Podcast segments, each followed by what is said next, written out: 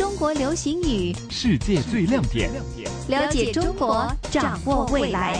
国情解读，解读，主持李古城、陈坚。今天我们要了解的这个词语叫做春运，广东话是春运。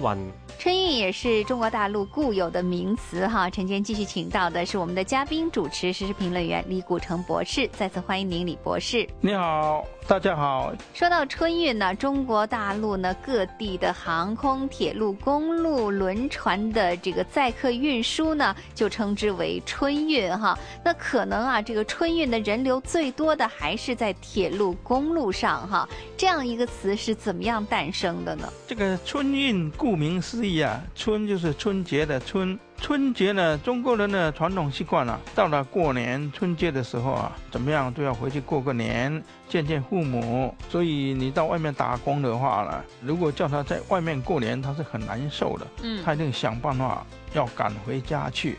那么在很多人集中在这个春节啊，现在这个黄金周了，呃，最少都有七天，有的长的。达到两个礼拜，那么有几亿人集中在这个时候流动。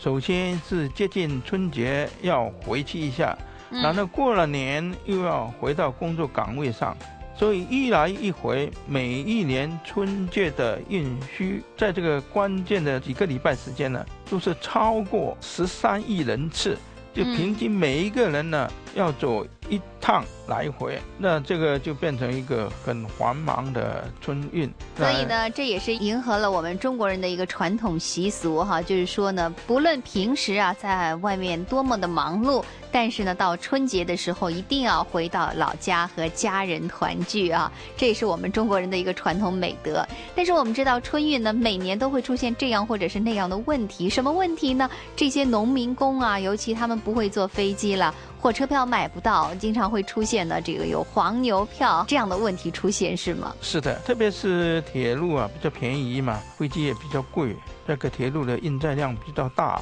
所以大量的人呢都是利用铁路，所以春运最集中的比较表现在铁路方面。当然了，坐飞机现在生活提高了，这个航空飞机的票价也降了，所以航空的时候也出现春运繁忙的景象。那么各地呢，因为集中在这个时候，所以有倒票，就是炒票的黄牛票。嗯，这个现象恐怕在近几年都很难解决的。是，那看到呢，这个运输部门呢也意识到这个问题的严重性了哈，希望呢在明年的春运的时候，一切能够流畅起来。谢谢李博士，谢谢各位收听《国情解读》，解读逢星期一至五晨曦的香港环球华语在线节目中播出。